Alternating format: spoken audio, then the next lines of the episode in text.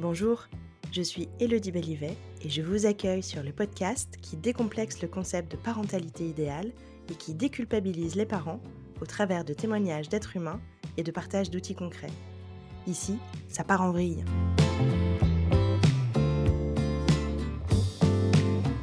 Vous le savez peut-être, nous sommes en pleine semaine de la toute première édition du podcaston.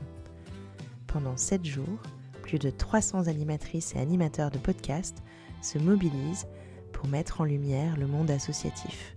Et il était naturel que sa part en vrille y participe.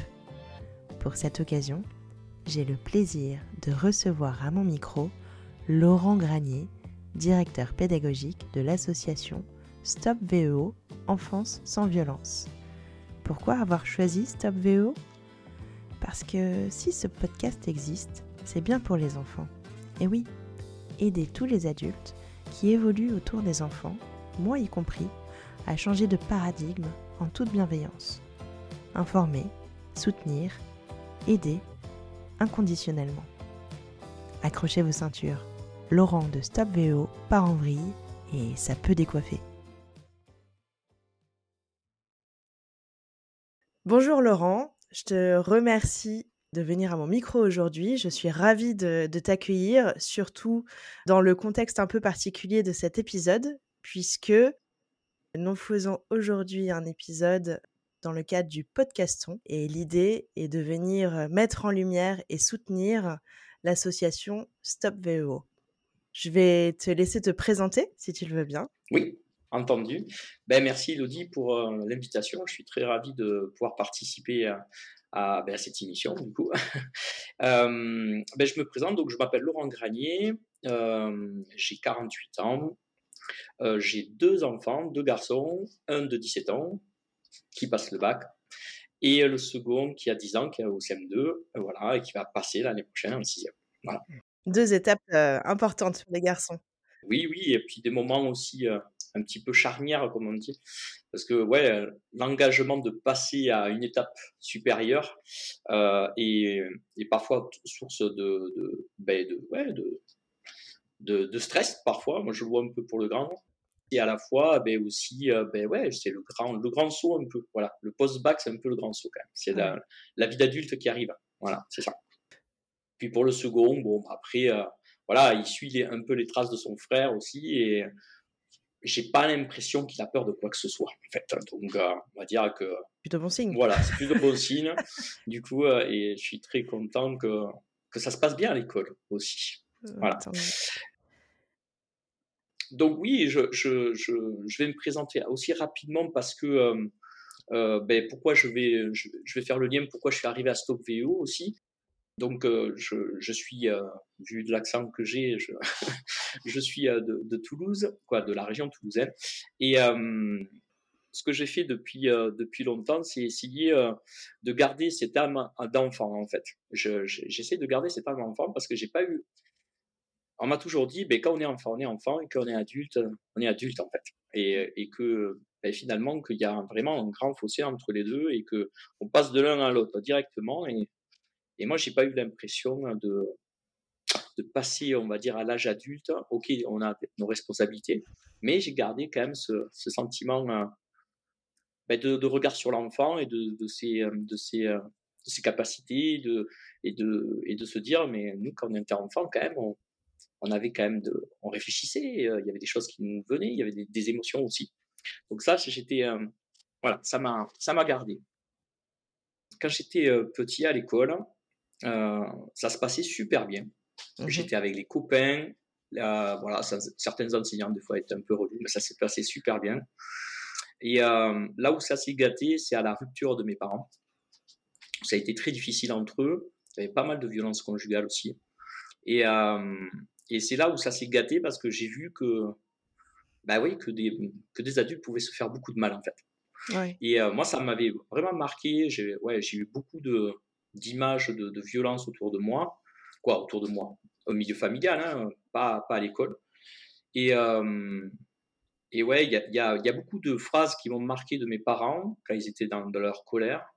Il y a eu beaucoup de phrases de d'enseignants après, parce que ben, évidemment, quand on, quand on subit ça, en fait, quand on est enfant, on n'a pas envie de on n'a pas envie forcément de travailler correct, quoi. De on a envie de travailler, mais on est un peu pris par le, ouais, par la, par la peur de ce qui peut arriver. même si je sentais que moi-même, mon intégrité physique n'allait pas être, on va dire, bafoué en fait. Moi, on me faisait pas, on me tapait pas, on m'a jamais tapé. Au contraire, mes parents étaient très bienveillants envers moi. D'ailleurs, ils se disputaient ma garde pour pour m'avoir à tout prix. Donc oui, euh, c'était quelque chose d'important pour eux.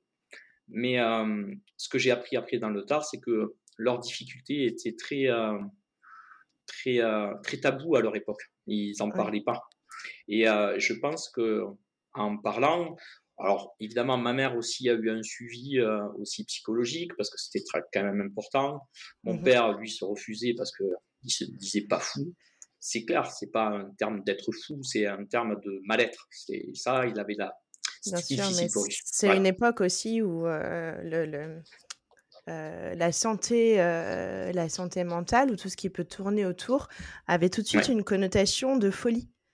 C'est ça. Euh, qui, qu'on a beaucoup moins euh, à notre époque, et heureusement, parce que ça nous permet euh, de, de, prendre soin aussi de notre santé mentale.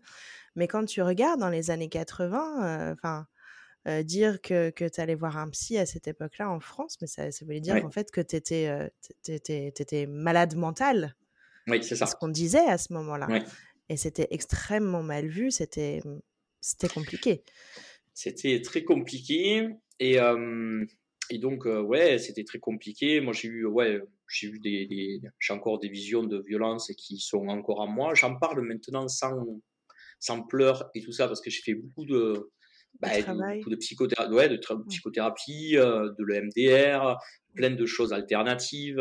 J'ai, voilà, c'est pour ça que ça m'a aidé à aussi à évacuer ce, cette forme de culpabilité, mine de rien, malgré tout, même si je, savais au fond de moi que c'était pas ma faute qu'ils se séparent parce que je voyais qu'ils s'entendaient pas et que, et que moi, ça me faisait du mal qu'ils soient plus ensemble. Ça, c'est clair, comme un enfant qui aimerait que ses parents restent ensemble. mais je me suis dit, mais non, euh, moi, je veux pas qu'ils restent ensemble pour euh, faire autant de violence, quoi. Euh, et donc, oui, donc voilà, la première chose, les violences intrafamiliales, déjà, ces violences-là m'ont marqué. Et euh, en tant qu'enfant, c'est vrai qu'à l'époque, on en parle beaucoup plus maintenant, et tant mieux, euh, qu'on n'en parlait pas, et puis c'était tabou, hein, on avait honte, on s'est dit, purée, mais, mais, nos parents font ça, moi je ne vais pas en parler aux autres, parce que c'était un sentiment de honte d'avoir des parents euh, qui puissent pas se parler, voilà. Mmh. Ça, ça a été vraiment un, un, élément difficile, mais à l'époque, quand tu es enfant, en fait, tu passes assez rapidement, parce que tu es sur l'instant présent, tu es avec les copains, voilà, j'étais plus, euh, on va dire un peu plus euh, envie de faire de sport, envie de bouger. Euh, ça, c'est clair. Je l'ai des ressources ailleurs. Oui, il fallait, il fallait que j'évacue. Pour pouvoir évacuer. Mmh. Voilà. Et après, au collège, ouais, ça s'est un peu dégradé. beaucoup, beaucoup, ouais, beaucoup de stress, beaucoup d'angoisse. Et puis, l'adolescence venant, comme ben, j'avais ce stress prépondérant tout le temps, j'avais de la peine à, à travailler j'avais de la peine à avoir des résultats scolaires. Et là, je refais le lien avec StopVO, j'ai eu beaucoup de violences éducatives ordinaires à l'école parce que j'étais un élève qui n'était pas bon, quoi, pas bon. Je suis encore dire, en train de dire pas bon, parce qu'on me disait que j'étais pas bon, mais oui, c'est une étiquette qui reste un peu quand même. Une jugement de valeur très lourde en fait. Et, euh, et, euh, et, en fait, euh, j'étais, ouais, ce que j'ai compris, c'est que dans les apprentissages, tu peux pas apprendre si t'es pas dans un sentiment de sécurité, de bien-être. Donc déjà, un premier, un premier rapport. Et donc oui, là, ce sentiment, ben, ma mère, ben, voilà mère célibataire, parce que mon père n'était absent, euh, qui travaillait jusqu'à 20h le soir, euh, ben voilà, comme un enfant, et puis elle n'avait pas les ressources nécessaires. Pourtant, elle en a fait, hein, elle en a payé des personnes pour venir me garder. Et j'ai dit, c'est pas la peine, finalement, garde les sous, parce que c'était compliqué à la fin du mois. Donc, euh, voilà, et puis euh, j'avais pas envie d'y aller, j'avais envie de sortir avec les copains, j'étais plus en train de m'amuser qu'en train d'étudier, et puis elle n'avait pas ce suivi personnalisé comme ça, et, et, quand elle rentrait à 20h, elle était RMT, elle n'avait pas envie de faire les devoirs, parce que au début elle le faisait, mais elle le faisait très mal, c'était une souffrance à faire les devoirs, en train de faire, ah, mais ça tu ne sais pas, et allez, on va y aller, et c'était à la dure, euh, pas en train de cogner, mais ah là, tant que tu sais pas, tu feras pas ça, tant que, voilà, voilà. Et, euh, voilà, c'était c'était très raide quoi. Et, et mon, tout le collège a été très difficile. euh, voilà, entre du harcèlement. Euh, quand j'étais plus jeune, j'étais harcelé. Quand j'étais plus grand, c'est moi qui étais harcelé. Donc, on voyait qu'il y avait une fragilité dans ma personne et que les gens s'engouffraient ou pas dans ça. Et, et, que moi, j'avais certainement à des moments des compétences pour dire non et parfois j'avais plus envie. En fait, ça dépendait des moments. Euh, le sport quand même m'a bien aidé à, m'émanciper. Et après, voilà, à l'adolescence, pour X raisons, eh ben, mon corps a dit stop. Je ne, je n'arrivais plus à dormir correctement. Voilà, j'arrivais plus à dormir correctement, euh, à m'enlever en fait du sommeil et du coup à un moment donné, ben, je savais plus où j'étais, qu'est-ce que je faisais et voilà, mon médecin m'a dit ben là il faut que Laurent aille dans une structure pour dormir correctement, donc je suis allé à l'hôpital, voilà, donc voilà, là c'était vraiment, j'étais j'étais euh, vraiment, ouais, euh, j'ai vu beaucoup de souffrance à l'hôpital parce que j'étais en fait dans une, un secteur d'enfants, euh, des problèmes psy en fait, mais que ça pouvait être de l'anorexie, ça peut être de la boulimie, des, des, enfants qui étaient en retard mental. En fait, je ne connaissais pas ça en fait. Moi, je me suis dit, mais ah, tu découvrais un, un panel, un, un, environnement que pour moi, je me suis dit, mais il y avait des enfants comme ça aussi. voilà, oui, tu vois, par exemple, des trucs qui marquent, c'est euh, quand on attachait des enfants au lit parce qu'ils étaient tellement maigres que s'ils se levaient, ils risquaient leur vie. Voilà, c'est voilà, c'est des moments rudes et en fait que j'ai l'impression qu'à l'époque on n'y faisait pas gaffe quoi. Bon, il est, voilà, on a que cette structure là, il va aller là, il barrer, il va être mélangé avec tout le monde. Et j'ai vu aussi des violences éducatives de, de, personnel parce que bon, pour X raisons, c'était violent. Moi, on me dit, ben, si tu prends pas le cachet, on te fait la piqûre. Donc euh, c'est là ou l'autre. Ouais, donc en fait, j'ai pas d'alternative. c'est le pire ou le moins pire? Voilà, c'est ça, c'est ça. Mais en fait, comme on dit, à chaque fois, c'est pour ta santé. Quand on dit beaucoup, ben ouais, mais là, c'est sa santé. Bon, là, euh, je fais, euh, il a pas le choix. Et pourtant, moi, je, pourtant, moi, je le refusais. Je me suis dit, mais déjà, je suis pas comme eux. Déjà, j'ai l'impression qu'ils voulaient me faire comme eux. Là, j'ai dit, ah non, je veux pas être un zombie ou euh, quelqu'un. Je suis pas, j'ai pas de problème. Oui, il y avait cette peur de, de. Mais ouais, d'où j'arrivais. Et puis, on enfermait les gens dans les chambres, quoi on enfermait les gens dans les chambres. Moi, j'avais peur qu'on m'enferme aussi. J'ai déjà, j'étais déjà enfermé, je pouvais pas sortir quand je voulais, ça c'est clair. C'était un, c'était un service fermé. Donc voilà, cette violence-là était assez importante aussi. Et puis euh, bon, au fur et à mesure, je n'y reste pas longtemps, hein, puisque je reprends mes esprits. Euh, euh, au bout de trois mois, ça a commencé à être mieux et je reprends un, on va dire un hôpital de jour avec des éducateurs et, et à la fois, on va dire un hôpital jour avec des éducateurs et, et j'allais aux matières dites nobles à l'école, français, maths, anglais, parce que j'avais envie de faire autre chose, mais c'était ça qu'il fallait faire en premier. D'accord. Ça aussi, on n'avait pas le choix. Pourtant, je vais aller à l'école, j'avais pas envie d'aller là, je préfère aller faire. Je pouvais pas faire deux heures de sport là Non, pas donc voilà. Et, et, au fur et à mesure, eh bien, on me demande, ça serait bien d'aller dans une clinique médico-psychologique à la clinique Jean Sarail à, à sur adour Et là, je pense que c'est la première pierre de la reconstruction. Euh, c'est là, c'est là où j'ai eu et j'ai vu des personnes qui étaient là pour vraiment mon bien, quoi. C'est-à-dire, euh, là, j'ai ressenti une, une, écoute, une écoute euh, des personnes qui étaient là pour ça, en fait, et aussi ce rôle, on va dire, de, de parents euh, c'est pas des parents, c'était des, on va dire, c'était des infirmiers aussi. C'est, tu vois, c'était, c'était pas des éducateurs, c'était des infirmiers, mais ils étaient pas en blouse.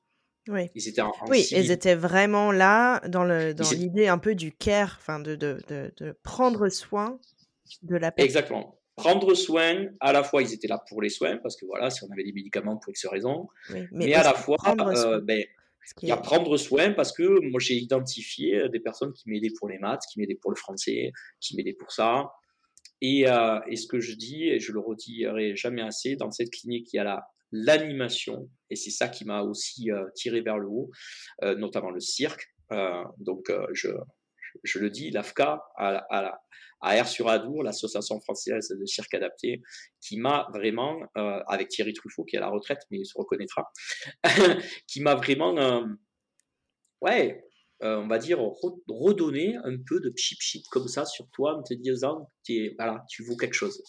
Il y y a, quelque chose en toi qui est bien.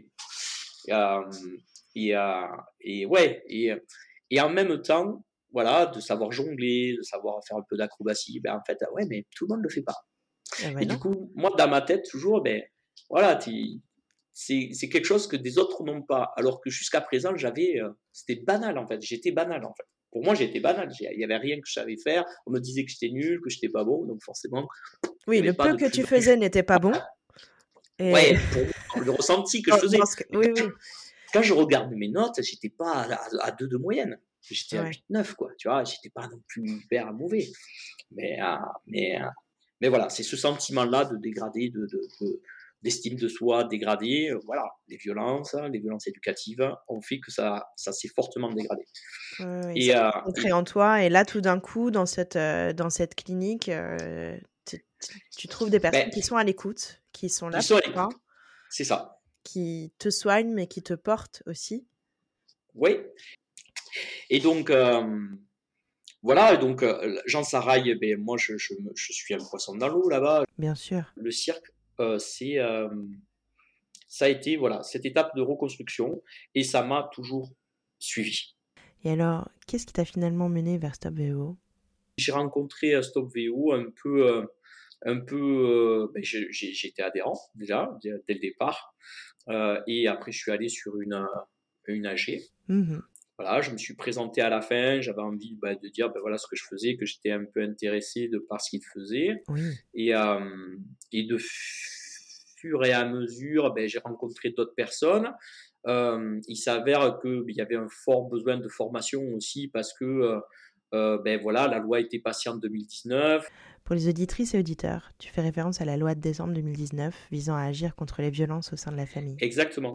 Stop VO, qui était vraiment euh, militant pour euh, faire passer cette loi, euh, voilà, qui a été sur les réseaux sociaux pour faire passer le message en disant que c'était très important ben, pour la société française pour que ça aille mieux. Voilà, moi j'étais, j'adorais j'ai matché, on va dire comme on dit maintenant, hein, matché dans ce qu'on a dans leur discours. Et, et du coup, ben on s'est dit, ben maintenant il faut que les professionnels le sachent quoi, que ça c'est interdit, que et que ça soit les professionnels au grand au sens large de l'enfance. Et euh, on s'était dit il y a deux ans qu'il faudrait quand même qu'on puisse euh, être euh, de faire de la formation. Donc, on s'est posé toute la, question de faire une formation. Bon, moi, j'ai ce diplôme-là, donc j'ai pu aussi dire, ben, ça serait bien de, de, faire un organisme de formation. on, a, on a fait la certification Calliope l'année dernière, donc en 2022, de janvier à mai. Ah, ça a été plutôt rapide. On a été certifié en mai sans, sans dysfonctionnement. Donc, euh, on était très content de pas. Oui, ouais, ouais, on a fait, on a fait. Moi, je remercie euh, tous mes collègues euh, parce qu'on a, on a, on a, on est très complémentaires et à la fois une forte envie et tout ça bénévole évidemment. forte envie de, s'engager et de militer pour que, pour que ça change, pour qu'on voit l'enfant autrement que ce qu'on le, on le voit encore actuellement. Et cette démarche a été belle. Donc là, on finit, là, l'été dernier, on s'est dit, ben, on commence à, ben, on va démarcher, quoi. On va, faire euh, notre prospecting, comme on dit euh, dans les. Mais on s'est dit, bon, voilà, on n'est pas. Moi, j'en je, ai fait parce que je fais un peu de vente, je sais ce que c'est, mais c'est pas mon fort. Je suis, j'aime pas déranger les gens pour savoir est-ce que ça, ils en ont besoin et tout ça. C'est vrai, mais bon, il va falloir peut-être le faire à terme.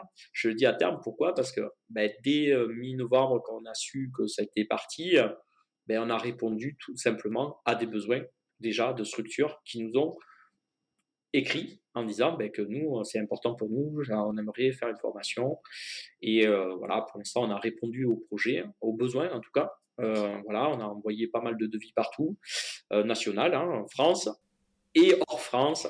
Mais alors, vous avez mis en place une formation pour les professionnels et vous avez créé une formation pour les non-pros, comme les parents par exemple?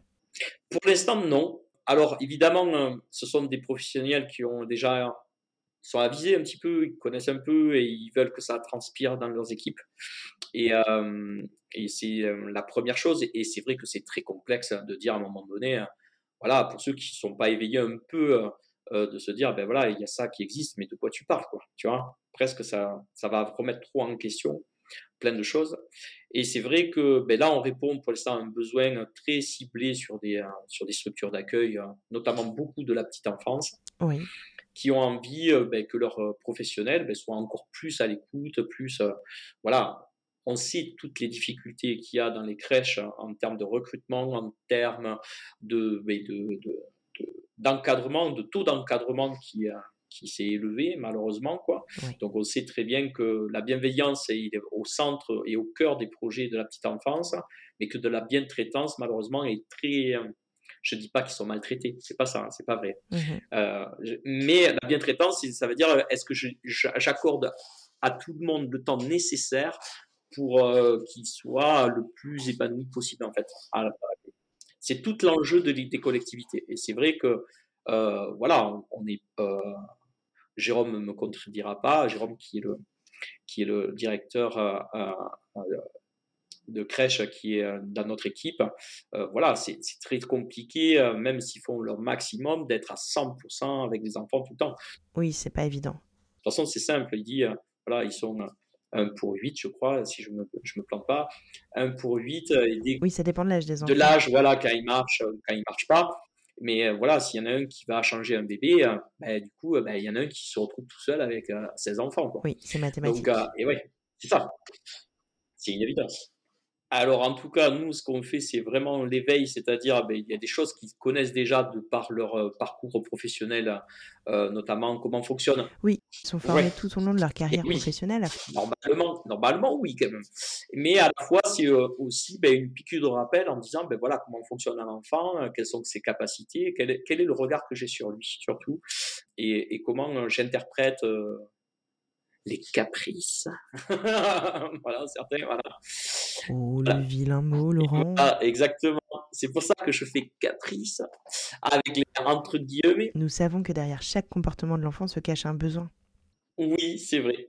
Non, évidemment que les caprices n'existent pas et que l'enfant ne nous manipule pas. Et ça, il faut enlever aux gens cette idée-là de la tête que euh, c'est euh, quelque chose qu'il faut euh, redresser parce qu'il y a le mal en eux. déjà, c'est raide. Voilà, déjà. Voilà. Mais bon, on, fait de notre mieux. En tout cas, on, aide les professionnels dans les mises en situation aussi euh, de la vie professionnelle pour euh, décortiquer un petit peu tout ce qui peut arriver aussi. Euh, ben, voilà, les mots, les attitudes, les, voilà, tout ça.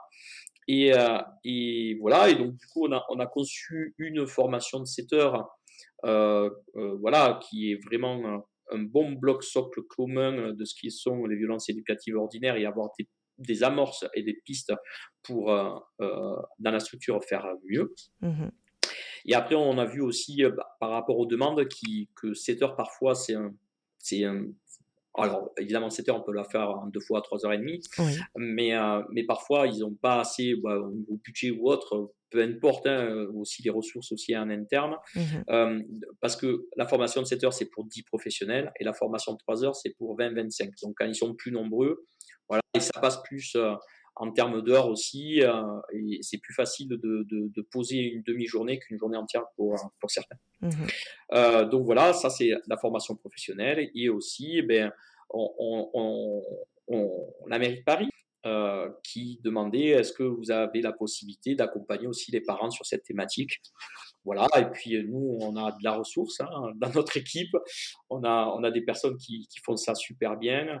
Euh, voilà, et, et, et, on accompagne aussi sur ces thématiques-là, ben, tout simplement. Ben, voilà, mon, mon, enfant a deux ans, voilà, ben, jusqu'à présent, il écoutait, ben là, il veut plus, il affirme le nom, il commence à galoper partout. Euh, oh, voilà, c'est fatigant. Et puis voilà, il, il y a de l'injonction des parents parce que voilà, le time, tout ça, hein, il faut manger, il faut faire ci, il faut faire, il faut faire le bain, bon voilà, et ça met des tensions propre évidemment, dans la famille.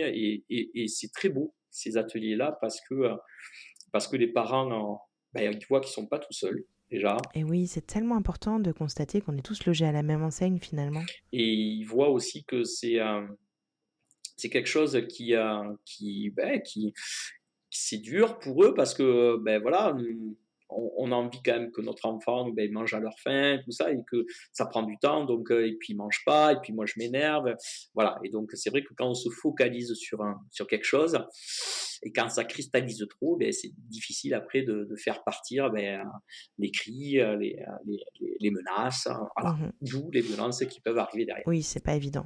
Donc voilà, on accompagne aussi ces, ces, parents-là, et, euh, et c'est très chouette parce que euh, ils reviennent, euh, ils font le lien. Alors, c'est avec, pour l'instant, on, le fait beaucoup à la mairie de Paris, mais comme ils sont sur place, donc ils font le lien, ils se donnent leur numéro, ils peuvent se voir ailleurs. Donc, c'est aussi euh, un lien entre parents euh, de, se dire, ben, moi, je vais à la bibliothèque, si tu as envie de me retrouver, on pourra faire ça. Donc, voilà, c'est un maillage qui est au-delà de, on va dire, de l'atelier proprement dit pour les aider aussi dans leur parentalité, c'est aussi ben, de, de, reconnexion à, avec, euh, avec d'autres personnes qui, voilà, et qui et d'échanger aussi sur la parentalité en dehors de nous. Ah oui, ça les sort de leur isolement pour recréer du lien social, c'est top. Exact. Oui. Ben oui, oui, et puis euh, des fois, en tout cas à l'époque, euh, et encore moi maintenant, maintenant ça va mieux, mais ben ouais, on n'ose pas, on se dit, ben, est-ce qu'on est, on est bon parent En fait, on culpabilise. Ça veut dire que si je vais à l'atelier, c'est que je suis pas un bon parent. Et si je suis pas un bon parent, et du coup, euh, qu'est-ce qu'ils vont dire de moi? Et c'est pas du tout ça. C'est vraiment pas du tout. Mais c'est réellement fondamental de permettre aux parents de comprendre qu'on vit tous les mêmes galères et qu'on n'est pas seul et que même si on se plante, on peut réparer. Oui. Et que aller à un atelier ne signifie pas qu'on est un mauvais parent, loin de là. Exactement. Après, c'est euh, voilà, en fait, ça a avancé aussi hein, au niveau de la société. Après, il y a beaucoup d'injonctions, parfois avec beaucoup de livres, de méthodes. De, euh, des fois, c'est difficile de s'y repérer, mais ce qu'on dit souvent aux parents, c'est en fait, vous êtes les bons parents. Point. Arrêtez de vous dire est-ce que je suis bon, est-ce que je suis pas bon? Vous êtes les bons parents parce que vous êtes les parents. Donc déjà, stop. Et maintenant, en fait, s'il y a des difficultés, c'est normal. C'est c'est euh, c'est même, on va dire, moi je dis souvent que nos enfants, en fait sont là pour nous faire aussi grandir. Bien sûr, on grandit à leur côté. Et ouais, c'est ça. Et qu'ils sont pour nous faire grandir, parce qu'à un moment donné, si j'ai une difficulté, ben, du coup, ben, à nous de se dire, quoi, à nous, enfants et parents, de se raconter et de se dire ben, quelle est ta difficulté, quelle est la mienne, comment on peut matcher euh, et se dire que ça soit gagnant-gagnant et pas euh, toi tu gagnes parce que t'es euh, moi je gagne je suis adulte et toi tu perds parce que tu es enfant. Ah, la méthode gagnant-gagnant de Gordon. Gagnant-gagnant, exactement. Un outil extra pour la résolution de conflits. Ben, oui. Et puis tu vois, je, me dis il y a peut-être quelques papas ou quelques parents comme Laurent Granier qui ont vécu des choses un peu un peu difficiles dans leur enfance et qui, qui, ont parfois reproduit des choses un peu dures parce que faut pas se leurrer, moi mon fils aîné avant que je connaisse ça et il a pris des choses aussi, hein, pas de belles choses. J'ai souvent crié, j'ai même mis des fessées euh, parce que j'étais emporté par mes émotions et que j'avais vu que ça. Et mmh donc du coup, tu peux pas, tu peux pas dire ah oui, je culpabilisais à chaque fois que je faisais ça. Je dis mais non, mais c'est pas ça. Mais mais c'est fou que c'est pas ça en fait. C'était une évidence, mais c'est comme si on te, comme si on t'avait mis un, un, truc à l'intérieur de tes veines en disant tu vas réagir comme ça parce que tu as appris comme ça. et c'est comme ça qu'il faut faire. Et c'est vrai que si tu n'as pas ce, tu vas avoir ce temps de réaction. Et si tu n'as pas ce temps de réponse adapté à la réaction, euh, en tout cas si on t'a pas outillé ou on t'a pas un peu mis euh, euh, au jus de ça, tu vas rester dans ce mécanisme, à part si... Oui, dans ce schéma réflexe dans ce schéma, voilà. Et, euh, et, euh, et, je suis assez fier, en tout cas, de pouvoir, euh, d'avoir intégré StopVO. Ça, c'est clair, je, je le remercie à chaque fois. Mais d'avoir assez, fier de me dire à un moment donné, ce n'est pas ça que je veux. Mes tripes disent autrement. Pourtant, je réagis comme, comme avant, en fait, comme, comme mes, mes parents, en fait. Et je pense que beaucoup de parents vont être comme ça. Ils vont se dire à un moment donné, non, je sais qu'au fond de moi, c'est pas ça et euh, parce qu'ils sont en train de se reconnecter petit à petit à l'enfant qu'ils ont été. Et quand on se reconnecte à l'enfant qu'on a été, et euh, on se dit à un moment donné, c'est pas ta faute, tu as reçu ça, tu valais, valais pas ça, tu valais pas avoir ces mots-là, ces blessures, ces coups, ces temps, c'est tes parents qui ont eu cette difficulté, toi, tu, as, tu te dis que c'est bon, maintenant tu as compris, on va faire cette démarche de réparation. Et si on est dans ça, euh, peu importe la méthode, peu importe ce que tu es en train de faire, c'est toi qui vas te outiller comme tu le sens. C'est pour ça qu'on le dit aux parents. On ne on va pas vous répondre si c'était si simple. Ça, serait, ça aurait été réparé depuis longtemps. C'est sûr, s'il y avait une recette magique, on l'utiliserait tous. Eh on le ferait. Et tu vois, presque, je suis en train de me dire, Elodie, j'aimerais qu'à un moment donné, on n'ait plus besoin de lui. Que ça soit la norme. Comme, comme, comme en Suède. Que, en Suède, un enfant ne sait même pas ce que c'est qu'une gifle il ne sait même pas ce que c'est qu'être mis au coin. Il ne sait même pas ce que c'est que. Et d'ailleurs, quand il voit des enfants faire ça, ils sont choqués. Euh, ils sont, euh, ils sont, ils sont extrêmement mal à l'aise, très et, et, du coup. Oui, c'est d'ailleurs un sujet porté par Marion Querc. Oui, c'est le c'est ce regard-là en fait de d'auteur d'enfant, c'est-à-dire qu'à un moment donné, on met le regard sur l'enfant et, et, et, se dire aussi que ils sont tout à fait capables de faire plein de choses. Oui, tout à fait. Et, j'invite euh, les gens à, aller sur la chaîne YouTube aussi de, de, Stop VO. Mhm. Il y a la conférence qui était déjà là depuis euh, avant qu'il y ait la formation, évidemment. Euh, il y a beaucoup d'adhérents qui sont dans cette démarche de vouloir nous aider, voilà, de, de, vouloir aussi intégrer aussi le, le, la formation euh, parce qu'ils pensent qu'ils peuvent apporter quelque chose. Donc ça, on est, on est à l'écoute. Comme on est au début, évidemment, on ne va pas fermer hein, les propositions. Bien sûr qu'on on peut les, les accueillir, les, les, voir. Et peut-être à terme, mais ben, nous, on est, on est, on est 5, 6 là à être, euh, pouvoir être formateur. Euh, voilà, et, quand on pense que, évidemment, si c'est exponentiel et qu'on a besoin euh, d'autres personnes, parce que moi je suis à Toulouse et puis voilà, je, voyage beaucoup, mais évidemment, à terme, s'il y a quelqu'un de qualifié de pouvoir, de, de pouvoir évidemment faire ces formations et que j'aille pas à Strasbourg par exemple ou, ou ailleurs, évidemment, ça sera beaucoup plus bénéfique aussi de tisser aussi un lien local. C'est important aussi de pouvoir euh, développer localement euh, ben, cette, cette démarche-là et qu'on soit aussi identifié non plus nationalement, on ne sait plus où vous êtes, mais avoir des, des, figures de rattachement. Euh, ça, c'est important aussi.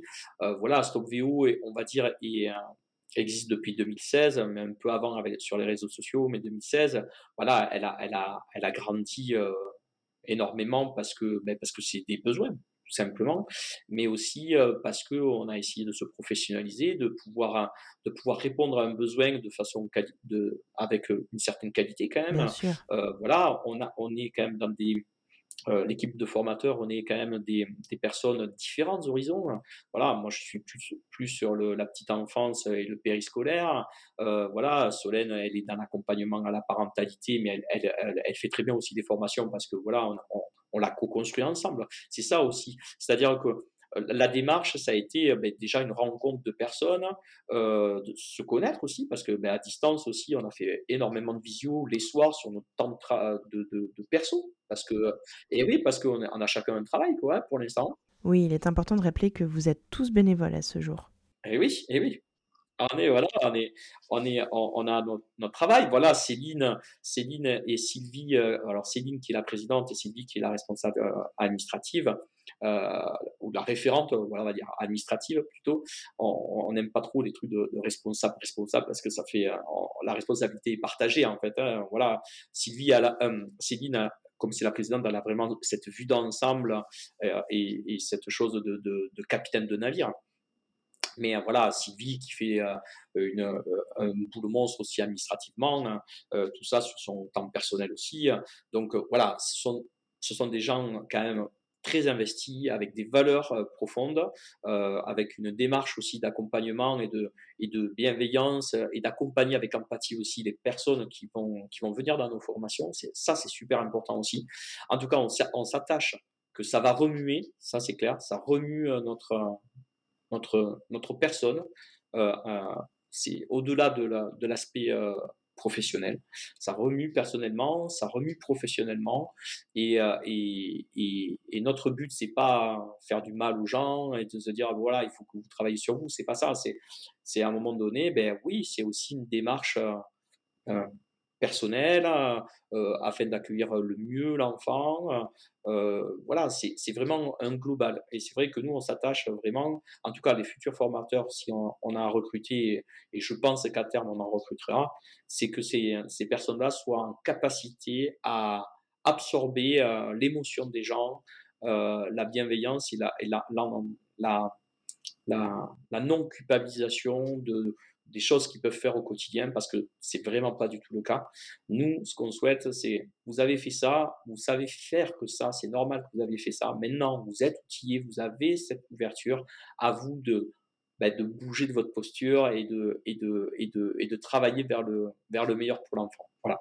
Et ça, c'est le message qu'on a à chaque fois, c'est que euh, si on veut une société plus apaisée où on se fait plus la guerre comme on a en ce moment, euh, alors c'est pas un monde de bisounours, mais on nous traite un peu de bisounours, mais, mais sincèrement, quand tu as quand des personnes qui sont formées à l'empathie, à l'enfant et dans la bienveillance, ouais, je suis désolé, mais tu peux qu'avoir des enfants qui sont dans la bienveillance derrière. Si on, si on est dans la, si on est dans la, on va dire, dans, dans la violence, ben, si tu n'absorbes que de la violence, forcément, tu vas faire de la violence. Quoi. À part si tu fais comme beaucoup ben, de psychothérapie, de trucs sur toi, de résilience, mais malgré tout, ben, tu as toujours quelques stigmates. Quoi. Voilà. Et, et c'est ce qu'on dit dans les formations, hein. l'enfant, hein, il n'a pas son cerveau qui est mature. Donc, s'il n'a pas l'info, le cerveau qui est mature, il faut le faire maturer. Et le faire maturer le mieux possible, de façon optimale, c'est que dans la douceur et dans la bienveillance et dans la patience qu'on y arrive. Plus ça va acter sa sensibilité, plus ben, il va avoir des mécanismes de, défense, d'évitement, de, de, de, peur, de stress qui va altérer ses capacités cognitives. Et donc, du coup, on va faire un peu l'inverse qu'on souhaite avoir. Donc, mais ça, si tant qu'il y en a qui butent et se disent, mais non, moi, j'ai jamais, j'en ai eu des fessées, je ne suis pas mort. Et nous, on répète à chaque fois, il y a toujours un enfant qui meurt tous les cinq jours des coups des parents. Ah oui, mais là, c'est de la maltraitance, ce que vous parlez. Oui, mais au départ, c'était de la violence éducative ordinaire qui n'a pas marché. Mmh Donc, on glisse à chaque fois sur le sujet VO maltraitance qui est très il n'y a pas de frontière, on ne dit pas à partir de là, c'est la maltraitance, à partir de là, c'est la VO, parce que c'est tellement euh, aussi propre à chacun d'entre nous. Mais aussi, ben, on a besoin d'avoir de dire à un moment donné, ben, avant le martinet à l'époque, euh, avant euh, donner des fessées, c'était usuel et c'était même prôné parce que c'était comme ça mmh. qu'il fallait faire. Maintenant, ça y est, le seuil commence à s'abaisser. Déjà, les fessées, bon, moyen. Euh, il y en a qui en donnent encore, mais il y en a qui commencent à dire ben non.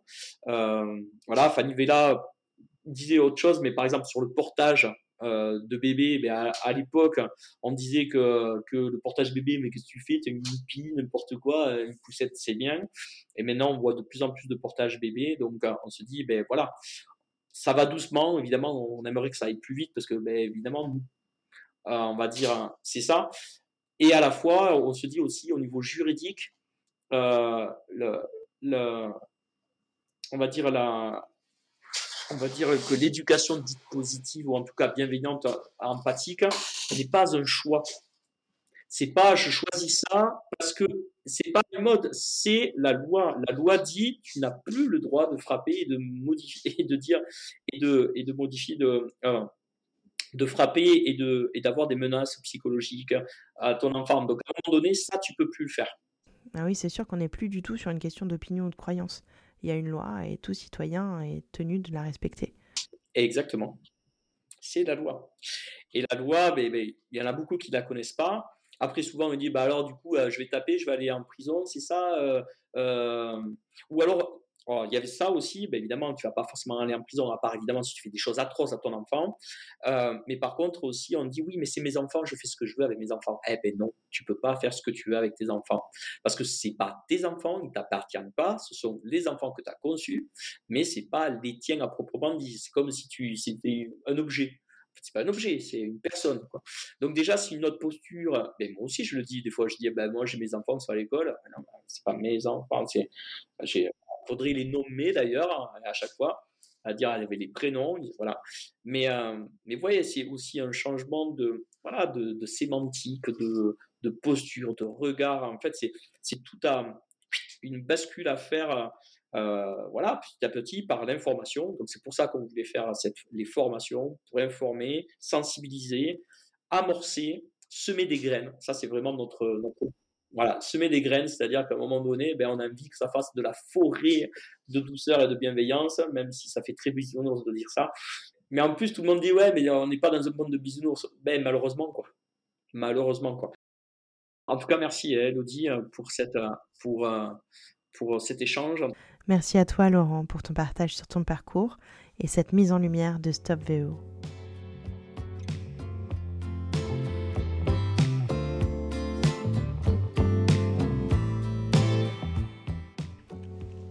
Et voilà, cet épisode un peu spécial touche à sa fin. J'espère que vous l'avez apprécié et je vous encourage à visiter le site www.podcaston.org pour aller découvrir les autres podcasts qui se sont joints à moi pour cette première édition de Podcaston et qui ont mis en lumière beaucoup d'autres associations. C'est aussi l'occasion, si vous en avez la possibilité et l'envie, de faire une promesse de don pour l'association Stop VEO. Je vous dis à dans 15 jours. D'ici là, prenez soin de vous et n'oubliez pas, vous n'êtes pas seul.